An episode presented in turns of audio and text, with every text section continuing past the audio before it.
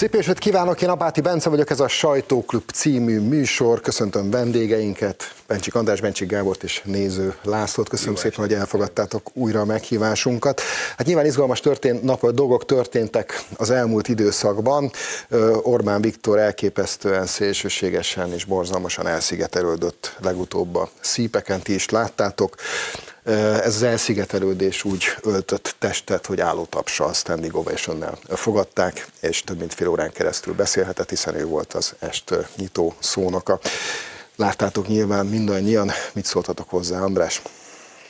Az, én ebben reménykedtem, és ez meg is történt, így tudnék fogalmazni kicsit ilyen meseszeren, hogy Orbán Viktor elvitte az aranykulcsocskát Amerikába. Tehát elvitte magával azt a programot, és szépen el is mondta, hogy mik azok a eszközök, szó szerint a győzelem kulcsa szót használta is, melyek azok az eszközök, amelyekkel az amerikai konzervatívok győzni tudnak. Szerintem ez óriási jelentőség, és az, hogy állva tapsolták, az valószínűleg azt is mutatja, hogy az ott lévők meg is értették ennek az üzenetnek a lényegét, hogy tehát nem kell átvenni a liberálisok szóhasználatát, merjenek a saját nyelvükön, a saját értékeik szerint beszélni, merjék az apát apának, az anyát anyának nevezni, és így tovább. Tehát átadta azokat a nagyon fontos tudásokat, amelyekkel Magyarországon 12 éve a jobb oldal menetrendszerét magabiztosan győzni tud, e, mintha úgy, úgy éreztem, és talán ez benne is volt a beszédében, hogy mintha Magyarország a 10 milliós Magyarországban egy olyan laboratóriumi kísérlet zajlott le, amelyik messze menően sikeres és egyedülálló Európában, és ezt a kísérletet elvitte Texasba, nem is Amerika, Texasba, és azt mondta, hogy ha ezt a módszert követitek, nagy esélye van annak, hogy ti is ugyanilyen győzelmet tudtok aradni. Én most elsősorban arra leszek kíváncsi, nem is annyira a visszhangokra, amelyek egyébként nagyon pozitívak, hanem hogy Mit kezdenek az amerikai konzervatívok ezzel a kulcsocskával? Tud, merike, tudják és merike használni? Bocsáss meg Gábor, miért átadom azt, hogy ezt a bizonyos kulcsocskát, amit említettél, ezzel kapcsolatban van egy rövid bejátszónk. Ugye nézzük meg, hogy Orbán Viktor mit mondott a szípeken. I'm here to tell you Azért vagyok itt, hogy elmondjam önöknek, össze kell fognunk és meg kell osztanunk tapasztalatainkat. Azért vagyok itt, hogy elmondjam önöknek, hogy az értékeink úgy, mint a nemzet, a keresztény gyökerek és a család lehetnek sikeresek a politikai harcmezőn. Még ma is, amikor a politikai életet a liberális hegemónia uralja. Azért vagyok itt, hogy elmondjam önöknek, miként tettük ezeket az értékeket sikeressé és fősodratúvá Magyarországon. Talán a mi történetünk segíthet önöknek abban, hogy Amerikát újra nagyjá tegyék. Hát és aztán persze óriási visibálás kezdődött, mert egyébként, ahogy említetted, valóban remekek voltak a vízhangok, kivéve a magyar ma liberális sajtót. Nekem az egyik kedvencem a 444 volt, ott is Rényi Pál Dániel cikke, aki tulajdonképpen pont ezt gúnyolta ki, amit te említettél, hogy a siker kulcsáról beszélt Orbán Viktor. Én nem tudom, ki beszélhetne legitimebben a siker kulcsáról, mint az ember, aki 2010 óta csak győz, győz és győz. Gábor? Igen, és meglátjuk, teljesen igazad van, hogy ennek a beszédnek a súlyát azt fogja megmérni a politikában, mert itt Magyarországon megmérődött április harmadikán azok közte időközi választásokon a, a Orbán Viktor és a Fidesz politikája. Tehát ennek a beszédnek a súlyát azt fogja megmérni, hogy mi, mit hasznosít ebből az amerikai konzervatív oldal. Egyébként is egy ilyen jelentős beszédnek hetek vagy hónapok kellenek, míg, míg odaér, míg kifejti a hatását. Igazából novemberben tudjuk meg az időközi, az Egyesült Államok időközi választásain, amiről a beszédbe szólt is, hogy hogyan fog hatni. Érdekes volt, én a beszéd reg, másnap reggelén átfutottam a nemzetközi sajtót, Frankfurter Allgemeine, CNN, BBC, Washington Post. Ugyanazt mantrázzák, nem nagyon van erre más szó. Antiszemita, rasszista, autokrata, és azt gondolja az ember, hogy itt, itt ki lett fejtve, Orbán Viktor kifejtett egy világpolitikai koncepciót, és nincs rá válasz. Eddig azt gondoltam, hogy csak a magyar ellenzék képtelen arra, hogy elméleti választ próbáljon adni arra a kezdeményezésre, ami Orbántól elhangzik, és úgy tűnik, hogy a, a világ legnagyobb lapjai sem képesek. Mind, Kivétel nélkül, 12 lapot néztem meg, kivétel nélkül mindenki foglalkozott azzal, hogy Hegedű Zsuzsa lemondott, kivétel nélkül egy sem említette meg, hogy visszavonta a lemondását, ez már nem jutott el a média inger küszöbéig. Körülbelül a fele antiszemitázott, mert hogy soros, mint hogyha Sorosnak a, a származása bármilyen revelanciával bírna ebben az összefüggésben. Bocsánat, ez rasszizmus azért vádolni valakit, mert a zsidó származású embert kritizál. Hogy jön ide? Azt látnivaló, hogy Orbán azt az üzenetet vitt el, János Pál pápának nem azt az üzenetét említette, amire én gondolok, volt egy másik fontos üzenete, ne féljetek. Talán ez volt ennek a beszédnek a legfontosabb mondani valója. Merjétek kimondani, amit gondoltok, és ez el tud vezetni a győzelemhez. Laci? Pont erre gondoltam én is a beszédet hallva, meg utána gondolkodva róla, hogy Magyarországnak van egy nagyon fontos és nagyon veszélyes, egyesek számára legalábbis nagyon veszélyes exportcikke, ami időnként azért fontosabb, mint a gáz, meg az olaj, meg a és talán veszélyesebb is, mint a rakéta kilövő állványok, a HIMARS-ok, vagy hívjuk őket bárhogyan. Ez az árucikkünk pedig a remény.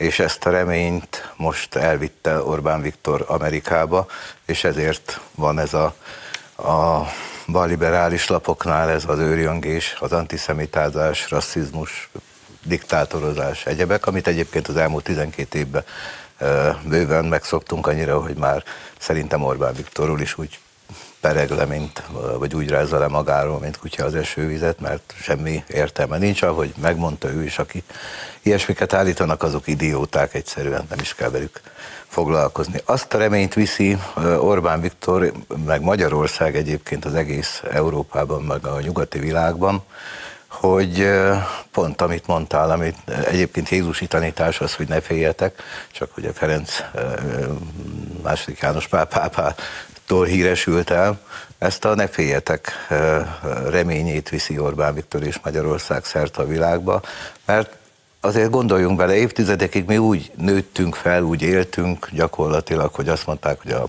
baloldali liberálisok, a modernek, az okosak, az előrevivők, ők mentik meg a világot, és minden, ami mi képviselünk, a konzervatívok, a nemzetiek, hát az mucsai, bőgatyás, maradi, ostobák, bunkók, vidékiek, tahók vagyunk, és Orbán Viktornak az a nagy felismerése, nem most nyilván már 2010 előtt, hogy ez, ez nem igaz.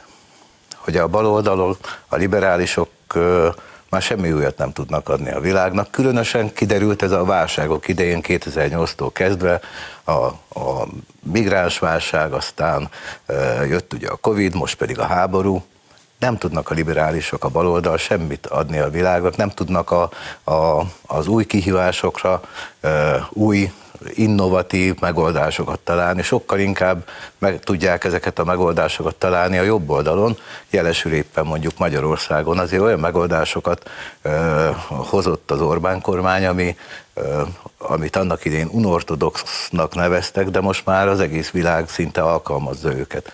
Tehát az nem igaz egyáltalán, hogy ott van az ész, ott van az intelligencia, sőt, egyre inkább úgy tűnik, hogy ahogy mondtad, nem tudnak már semmit. Ugyanazt ismételgetik évek, évtizedek óta, és Orbán Viktor elviszi azt a reményt Amerikába is, és ezért volt a, a dübörgő taps, hogy ki lehet mondani mindent, nincsenek tabu témák, anya, apa, gyerek. Hát abban az Amerikában, ahol a, a, a, az amerikai tanárok társasága, nem is tudom mi pontosan a neve, azon filozófális hoz döntést, hogy anyának és apának innentől kezdve nem szabad hívnia, a, hanem szülő, de, az se jó, hogy szülő egy, meg szülő kettő, ami már ugye Franciaországban van, mert hát az is, még az egy, még a kettő, hanem szülő, és szülő-szülő.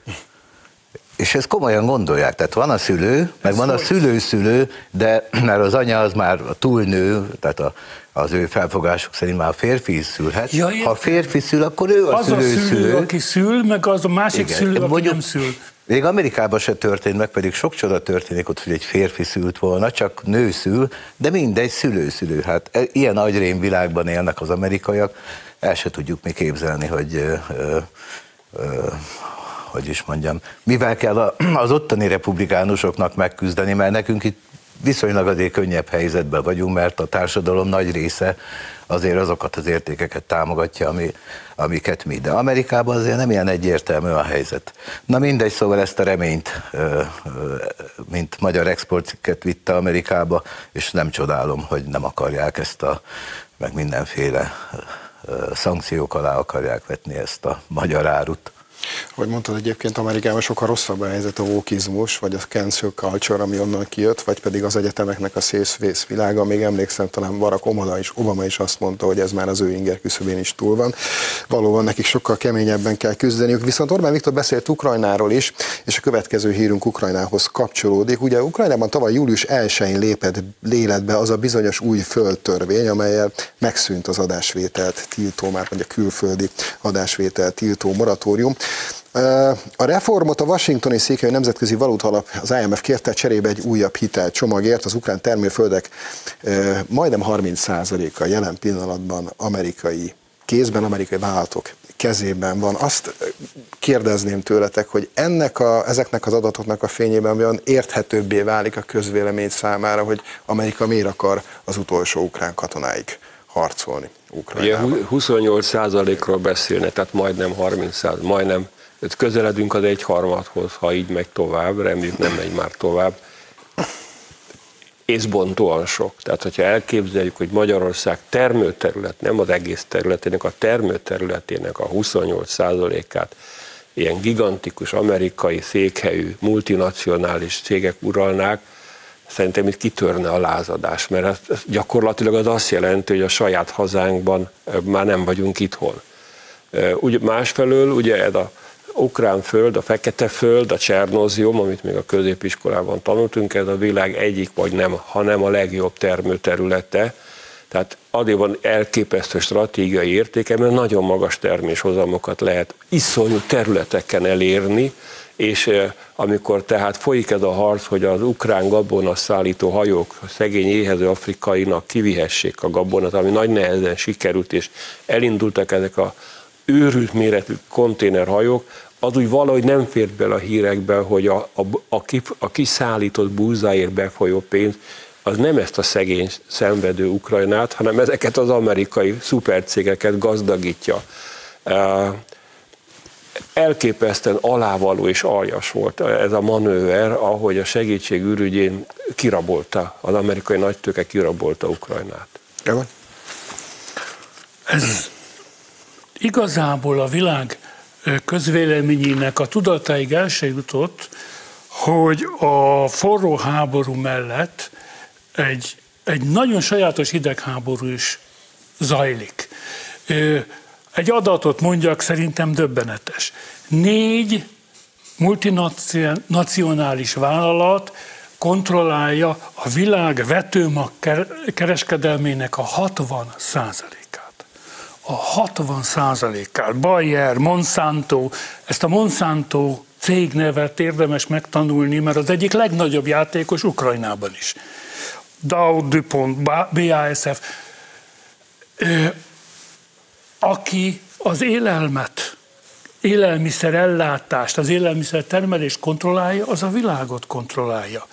És csöndben, halkan elképesztő koncentrációja zajlik azoknak az erőknek, ezek nagyvállalat, de nem ők kapálnak és aratnak, mert a, az ukrán földterületet sem Egyesült Államokban farmerek birtokolják, hanem olyan pénzügyi struktúrák, amelyeknek egyébként Németországban és Ausztráliában vannak leányvállalataik, de az ellenőrzés ott van.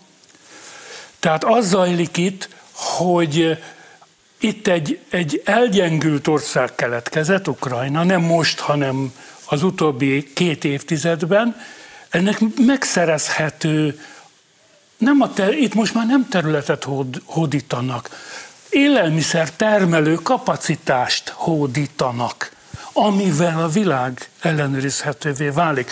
Egy éve szabadították fel Ukrajnában a moratóriumot, a földkereskedelmi moratóriumot, addig ott se lehetett venni külföldinek, nagyon normálisan. Fölszabadították, volt akkor egy fölmérés, az ukrán lakosság 68%-a ellenezte ennek a, a moratórium fölszabadításnak a törvényét, és most fölvásárolják emberek nagy, hatalmas ö, pénzügyi csoportok a földet, nem azért mondom, hogy birtokolják területeket, hanem hogy kontrollálják az élelmiszerellátását a világnak.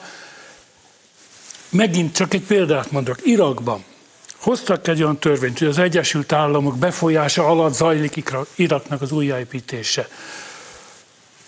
Ez a Monsanto viszi oda vetőmagot, kontrollálja pontosabban a vetőmag oda kerülését. És hoztak egy olyan törvényt Irakban, 81-es törvény, annak idején nagy botrány keletkezett, hogy egy ott honos betegség ellen rezisztens fajtát kinemesítettek, és megtiltották, hogy más, más fajtát kinemesítsen, ha valaki mégis létre, ez van a törvényben, ha mégis kinemesít egy olyan másik fajtát, ami ellenáll ennek a betegségnek, rezisztens, akkor szerz, jogdíjat kell fizetnie a Monsantónak.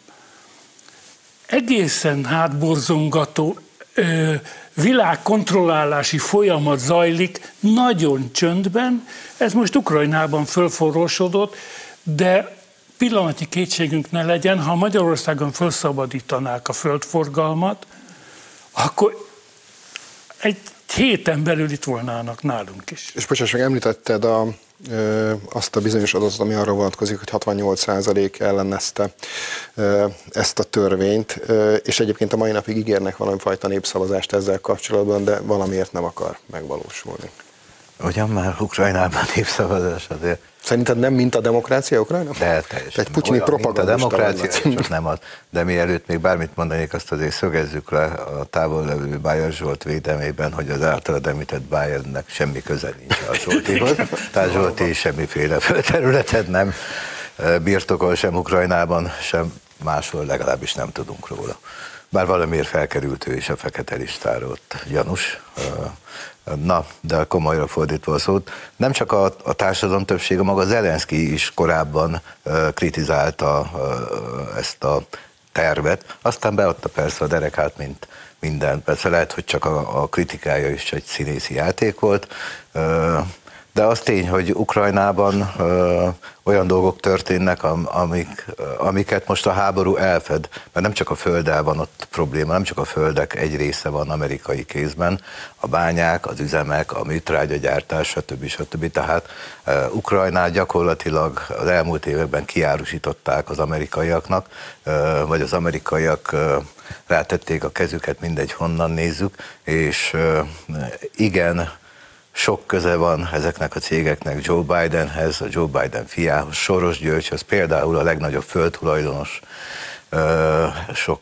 képviselője, Soros György embere, tehát minden mindennel összefügg, és a termőföld az egy olyan, olyan értékes dolog lett az elmúlt években, ami semmi sem mutat jobban, mint hogy maga Bill Gates óriási területeket szerez Amerikában az ottani farmerek legnagyobb megdöbbenésére és ellenkezésére, több százezer hektárt eh, vett már meg Bill Gates, mert tudja, hogy ez egy jó befektetés a jövőbe, és nyilván ezért eh, vásárolták az ukrán földeket is fel ezek a befektetési csoportok, és én teljesen egyetértek veled, hogy eh, miközben ugye azt hangoztatja a nyugat, meg Ukrajna is, a világ felé, hogy hát szegény, éhező afrikaiakat meg kell segíteni, mi lesz velük, hogyha nem tud kijutni az ukrán gabona a kikötőkből. Semmi másról nem szólt a történet, csak arról, hogy hát bajban voltak ezek a tőkés csoportok, mert hát hiába van a kezükben a föld, ha nem tudják eladni a földön megtermelt gabonát, akkor oda a haszon, tehát ki kellett juttatni az árut, hogy csörögjön a kassa. Én minden esetre elhatárolom Laci azon gondolat kísérletétől, hogy a, ez a bizonyos gabona, ez nem kizárólag fekete kisfiúk hasába fog vándorolni, szerintem ez a putyini propaganda része. Természetesen kizárólag kis fekete fiúcskák fognak jól lakni ebből a gabonából. Kislányok. És kislányok. a magukat annak definiáló kisgyerekek. Ennyi volt a sajtóklub első fele, elmegyünk egy egészen pici rövid kis szünete, semmiképpen sem menjenek messzire, mert ha nagyon messzire mennek, akkor le fognak maradni a sajtóklub második részéről, ami szintén egészen zseniális lesz. Viszontlátásra!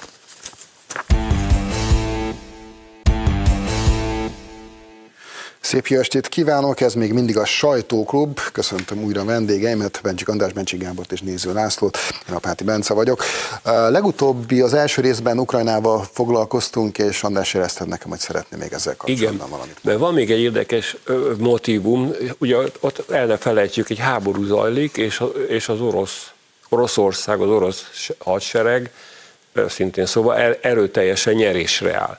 Jelentős területeket már megszerzett, és nagyon úgy néz ki, hogy ez a folyamat még nem áll meg, tehát még szintén jelentős területeket szerez. Ami azt jelenti, hogy többek között a termőföld egy része is orosz kézre fog kerülni, mivel ez háború, itt egy kicsit másképp működnek a, a jogok, mint nem háború esetén, tehát az amerikai szupercégeknek azzal is szembe kell nézniük, hogy Oroszországgal kell majd alkudozniuk, miután Oroszország, ami várható, hogy anektálja ezeket a területeket, és nem biztos, hogy az oroszok azt fogják mondani ezeknek a cégeknek, hát persze, gyertek, aztán arasatok, vessetek, mint régen, hanem elképzelhet, hogy elküldik őket a fenébe. Ami, ami lehetséges, de az is lehetséges, hogy azért lesz mi hamar béke, mert amikor ezek a szupercégek felfogják azt, hogy baj van, nem fogunk tudni vetni, aratni, akkor lehet, hogy tesznek üzleti ajánlatot az orosz félnek, hogy a béke érdekébe nem -e lehetne ott egy kicsit még aratni, vetni mi nekünk, mert hát ugye kell a pénz. Energiaügyekkel menjünk tovább. Ugye az ukrajnai háború kitörése óta az Európai Unió hat, eddig legalábbis hat Oroszország elleni szankciós csomagot fogadott el, amelyek párhuzamosan előbb elszabadultak az energiárak, majd a nyugat-európába Európába szállított orosz földgáz mennyisége is, mint egy a felére csökkent. Soros György amerikai spekuláns közben azzal bíztatja kitartásra a szankciók tekintetében Európát, hogy az EU erősebb az orosz gáznál. Valóban erősebb az orosz gáznál Európa? Katasztrófa az, ami Európában zajlik. Marine Le Pen nagyon jól megfogalmazta, hogy ezek a szankciók tönkreverték Európát, ellenben, és fölverték az energiaárakat, ahelyett, hogy az energiárak leszorításával hoztuk volna nehéz helyzetbe az energiaexportőr oroszokat. Ha belegondolunk abba, hogy most már 15, sőt 25 százalékos fogyasztás csökkentésről beszélnek Európában, ami, ami azt jelenti, hogy az európai ipar, az európai közigazgatás meg fog rogyni. Tehát olyan, olyan elszegényedési folyamat indulhat be, amit most nem is tudunk felfogni. Tehát zajlik, jól mondja Orbán Viktor, háborús költségvetés zajlik Európában, mintha bizony háború lenne, és úgy tűnik, hogy van is, de nem Oroszország ellen, hanem az európai lakosság ellen. Ezt, ezt józanésszel nem lehet felfogni, és csak abban lehet reménykedni, még itt a kánikula idején, mert aztán ha október végével megjönnek a hidegek, akkor nem lesz tréfa. Iszonyúan kemény lesz. Tehát az, hogy, hogy 19 fokra lehet, vagy sehogy nem lehet fűteni a közintézményeket, az iskolákat, ennek a következményei beláthatatlanok lesznek. Abban lehet reménykedni, hogy a józanész valahogy utolsó pillanatban felülkereked. 19 fok az egyébként tényleg elég kevés. Tehát én időnként, amikor ránézek a hőmérőre, akkor tudom, hogy 20-21-nél kezd komfortosan venni télen, viszont nyáron 27 fokban maximalizálták. Én egy, a spanyolok. A spanyoloknál. A 27 fokot azt tudom, hogy ha nem húzom le redőnyt, és csak este ügyeskedek, akkor a kisfiaimnak a szobájában 27 fok van, borzalmasan meleg. Tehát mondjuk így öltönyben bemenni egy munkahelyre, azt én nem nagyon látom maga előtt, magam előtt. Gábor? Nem tudok más megfogalmazást erre, mint az európai nagypolitika, amit elsősorban még mindig a németek dominálnak. Olyan dilettáns, hogy az ember, ember csodálkozik. hogy ugye most az, a szankciókat nem gondolták végig, hogy a szankció működő dolog akkor, hogyha Oroszország többi partnere is beszáll a dologba. De most az történik az energia ügyekkel, hogy az orosz energia, hatalmas energiakapacitás áttérül Kína felé. Ez valóban öt, legalább öt teljes kapacitásában tíz éves folyamat, de ez most végbe fog menni. Európa el fogja veszíteni. Akkor is, ha két hét múlva kitör a béke. Európa el fogja veszíteni az orosz energiahordozókat. Úgy, hogy valójában nincs koncepciója arra, hogy mivel helyettesítse. Persze valamilyen mértékig van ö, észak-afrikai gáz palagáz, hajókon lehet fuvarozni, stb. De nincs igazi koncepció. Ez a zöld átállás, amit Németországban ö, nyomnak, ez borzasztó drága, lassú, bizonytalan, minden szakember tudja, hogy az úgynevezett energiamix most már megtanultuk, hogy egy országban különböző forrásokból kell energiát ö, biztosítani, ennek legalább a felének megbízható, állandó, világosban, sötétben, szélcsendben, viharban működőnek kell lennie. Nincs Európának koncepciója arra, hogy ezt honnan vegye, pláne úgy, hogy a szenet kivette a rendszerből, noha most éppen pakolja vissza. Szóval kapkodás, dilettantizmus, Oroszország nem hogy térdre rogyott volna az energiaszankciók miatt, hanem többet keres, mint előtte, elképesztő, majd sikerül átrugdosni Oroszországot Kína felé, amely köp az összes szankciókra és, és Európa politikai megfontolásaira, és boldogan fogadja. Ne feledjük el, az or, a Kína és orosz viszonylatban a lélekszám és a gazdasági teljesítmény körülbelül úgy aránylik, mint Németország Ausztriához. Kínának létkérdés, hogy megszerezze az orosz nyersanyagokat, az orosz energiaforrásokat, és most átrugdossuk oda. Egyszerűen nem is látom, honnan, most lesz egy nehéz tél, valahogy túléljük. És aztán honnan lesz energia? Spórolunk, nagy kabátba járunk. Mintha nem látnám, hogy jó, öt év múlva mivel fűtünk? újra és újra a veszőparipám, elnézést, hogy mindig előrehozom, hát az atomerőműveket nem hogy leállítani kell, hanem újakat kell építeni. Pont tegnapi hír, tegnap a pénteki, vagy talán csütörtök esti hír, hogy ezzel, amit mondtál, ezzel szemben viszont a német közszolgálati televízió vad propagandába kezdett, és több alkalommal is Photoshoppal meghamisította az atomerőművekről készült fényképeket, és úgy csinált, mintha egy ilyen fekete füst gomolyogna az atomerőművek fölött volt, hát ezt ugye víz, pára, viszonylag kevés káros anyagot tartalmaz, Laci. Abban nem értek egyet veled. Sokáig én is ezt gondoltam, hogy hozzá nem értés, dilettantizmus, idiotizmus, de ezt nem lehet nem észrevenni, hogy ennyi hibát nem lehet véletlenül elkövetni. Ezt, ezeket szerintem csak tudatosan Európát meggyengítve,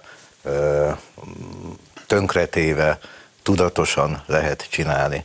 Mert én nem gondolom, hogy ennyire idióták vannak az Európai Bizottságban, az Európai Parlamentben és az egyes Európai Uniós országok élén, bár nagyon sok idióta van ott, ez kétségtelen, de ez a, ez a folyamat, ami zajlik, nem csak a, a háború óta, hanem már korábban is, de a háború óta, meg a szankciós politika óta ez teljesen kicsúcsosodott, ez, ez csak a bak nem látja, hogy hova vezet ezt e, a legelső pillanattól lehetett látni, látták is, mert sokan elmondták. Azt sem mondhatják az európai vezetők, hogy nem, nem volt senki, aki szólott volna. Ha más nem, ugye Orbán Viktor mindig elmondta az európai tanácsi üléseken, tehát ez csak tudatos, tervezetten Európát tönkretéve lehet így csinálni. És ez kinek volt? Hát ez a nagy kérdés. Kinek áll ez érdekében? Gyakorlatilag, ha meggondoljátok, az egész világnak érdekében áll. Amerikának is, az oroszoknak is, és Kínának is.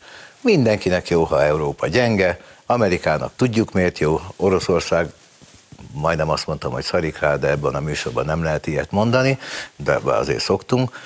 Tulajdonképpen eladja a gázát, az olaját, majd Kínának, Indiának, Pakisztánnak, mindenkinek, aki, aki vevőre, már pedig van rá vevő, hát Kínának meg teljesen jó, mert egy potenciális ellenféllel kevesebb.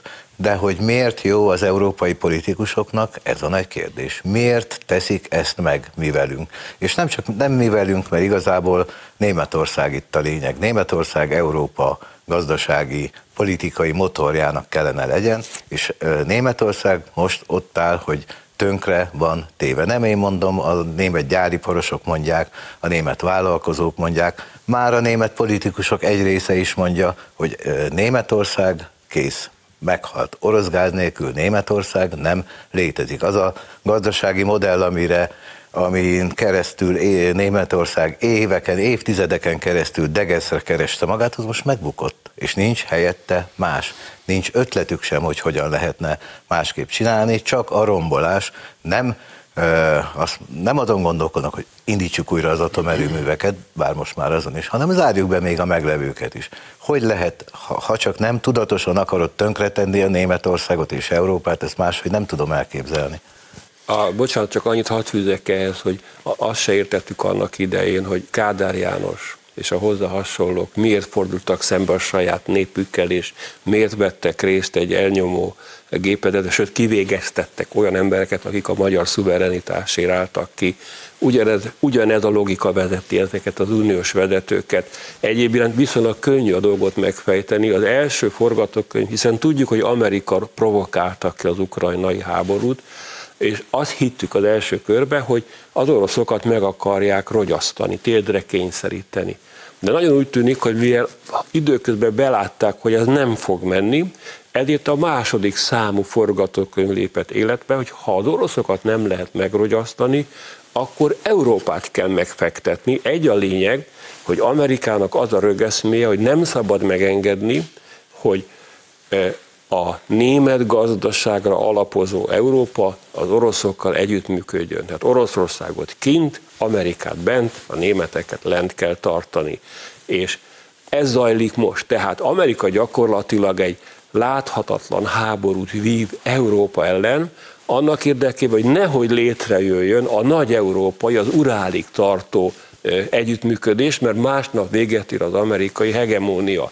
És sajnos találtak Kádár Jánosokat és Erik Honeckereket, akik a saját népüket eladják a birodalmi célok kiszolgálásáért. Bocsánat, még egy mondatot hagy mondjak ez. Még tovább mennék, ha ez a térség nem az Uráltól az Atlanti óceánig tart, hanem az egész eurázsiai térség, Kínát is beleértve, akkor aztán Amerika végképp Igen, annyi. Egyetén. Nem tudom, emlékeztek-e arra biztosan, hogy amikor Donald Trumpot megválasztották, akkor a balliberális sajtó hatalmas visításba kezdett, meg voltak arról győződve, hogy egy elmebeteg, aki napokon belül meg fogja nyomni azt a bizonyos piros gombot, atomháborút fog kirobbantani, és mindjárt elkezdődik a harmadik világháború, ilyesmi nem történt, egyetlen egy háborút sem indított Donald Trump, viszont most gyakorlatilag forrong az egész világ.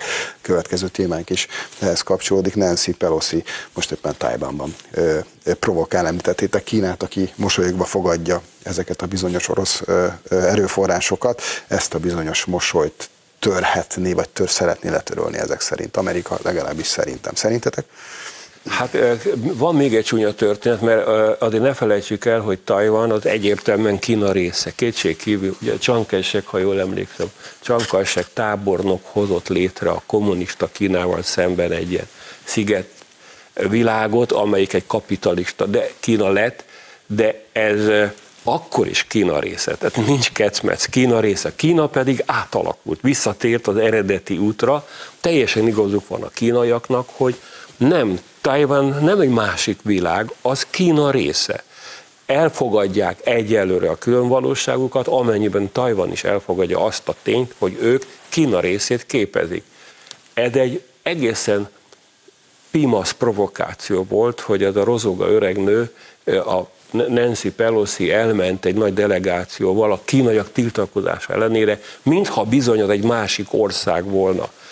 Nem tetszik az, amit Amerika művel, mivel nem állnak győzelemre az ukrán háborúba, megpróbálkoznak, hogy ki lehet-e robbantani, bele lehet-e ugrasztani Kínát egy nem kívánt lövöldözésbe, és hadd említsem itt fel, hogy most Koszovóban is a Amerika alfeléből kukucskáló albán kormány provokálja a szerbeket, amiből szerencsére nem lett nagy baj, mert eh, Alexander Vucic higgadtan reagált a dologra, de úgy lehet látni, hogy az amcsik itt-ott próbálnak gyújtani tüzecskéket, hát ha mégis valami nagy disznóságot ki lehet kavarni, hogy minél nagyobb a káosz, annál ügyesebben lavírozhassanak.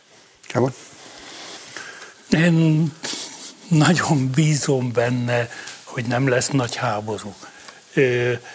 De mégis az embernek az jut eszébe, hogy az első, a második világháború az egy folyamány, ezt tudjuk az elrontott békék folyamánya. De az első világháború ugye úgy tört ki, hogy a németek elkezdtek a Balkánon akciózni, erre az oroszok elkezdtek a Balkánon akciózni, erre innen szövetség, ha te megtámadod, én megtámadom, és pillanatok alatt fölállt a, a két nagy tábor, és, és gyilkolta egymást teljesen eredménytelenül négy éven keresztül. Ezt látom, hogy Amerika nem fér a bőrébe. Én értem, hogy minden állam a maga érdekeit követi, ez rendben is van. Egyébként azt várom, hogy végre Európa, mint konglomerátum is kezdje el a maga érdekeit követni. De ez életveszélyes dolog, hogy, hogy minden áron izmozni a világban. Valahogy most nyugton kéne maradni. Értem én a tajvani probléma lényegét. Ott él 23 millió ember, akinek van egy bizonyos magas életszínvonala, és nem szívesen adnák ezt föl, és az embereknek van önrendelkezési joguk. Értem a bonyolultságát a dolognak. Még azt is értem, hogy a Tajvan a világcsip termelésének a nem tudom, hanyad részét, de nagyon jelentős részét állítja elő, és ha Kína oda bevonul, és mondjuk blokkolja az chip exportot, akkor megáll a világgazdaság. Zárójel nem értem, hogy miért nem kezd el Amerika gyártani otthon. Hát, hogy Európa, igen. Tajvani és Szóval ez, ezek valóban összetett és bonyolult jelenségek, de nyugton kéne maradni. Igen. Túl nagy a tét, és az ember azt mondja, hogy a fene egyen meg, hikadjatok már le, világvezető politikusai, és visszakanyarodva a legelejére, amit Orbán Viktor beszéde, amit minden, említettem azt a, körülnéztem a világ sajtóban, és a, a rasszizmus, úgy mind a 12 cikkben a rasszizmus. Nem. Mi itt, ti ott. Hagyjuk egymást békén. Erre volna szüksége a világnak, és Amerika valahogy nem hajlandó ezt, ezt a aranyszabályt tudomásba venni. Ö, egyrészt, másrészt hál' Istennek most kaptuk a itt, hogy Nancy Pelosi mindjárt Katalóniába fog látogatni, hogy az ott élő katalák kisebbsége. Ja nem, bocsánat, ilyesmiről nem esett hír, Laci.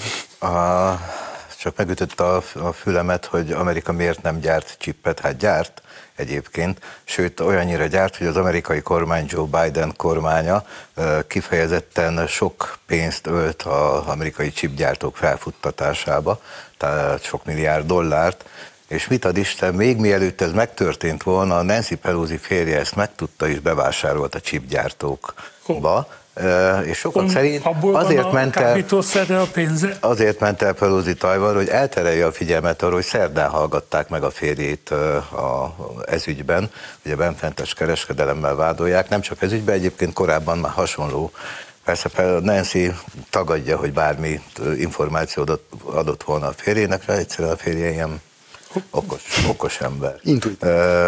Azt, ez a tipikus amerikai hatalmi arrogancia megnyilvánulása, azt mondják az amerikai, még a republikánusok is egyébként, hogy miért nem mehetne el Nancy Pelosi Tajvanra? Hát nehogy már bárki megmondhassa Nancy Pelosi-nak, hogy hova megy.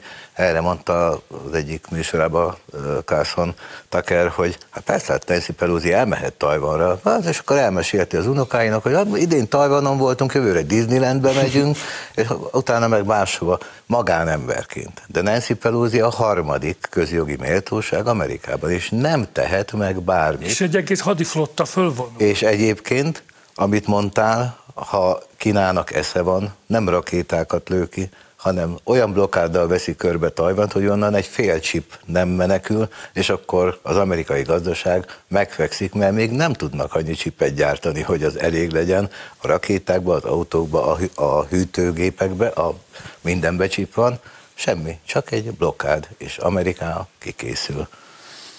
Hogy ez a célja, mert egyébként visszatérve még, ha van egy percem, Hasson Tucker azt is mondta, hogy vizsgál, megvizsgálva Joe Biden és kormánya tevékenységét nem tud másra gondolni, semmi más célja nincs, csak Amerika meggyengítése. Ez is egy olvasata a témának. Mi egyre azt érezzük inkább, hogy Európa kezd térdre rogyni, és nem nagyon tesznek az európai politikusok semmit azzal kapcsolatban, hogy ezt a bizonyos térgyelgyógyást megakadályozzák. Nagyjából egy percünk van, talán hogyha egy fél mondat erejéig mindenki picit beszélne arról, hogy mit gondol arról a bizonyos Jassi Györgyről, aki most a, akit most a baliberális sajtó, amiatt a bizonyos beszéd miatt, amit a Corvinuson mondott, futtat fel, független gondolkodóként, értelmiségént és üzletemberként van bemutatva, de valójában, valójában kicsoda is ő. Tehát egy ilyen virtili baloldali ö, ö, szereplő, akit, akit fölkértek, hogy próbáljon Gyurcsány Ferenc helyére lépni, elereszte egy nagy szöveget, amit felkap a balliberális média, erős kritikát, az Orbán korszak kritikáját. Azt tudom mondani, ennyi.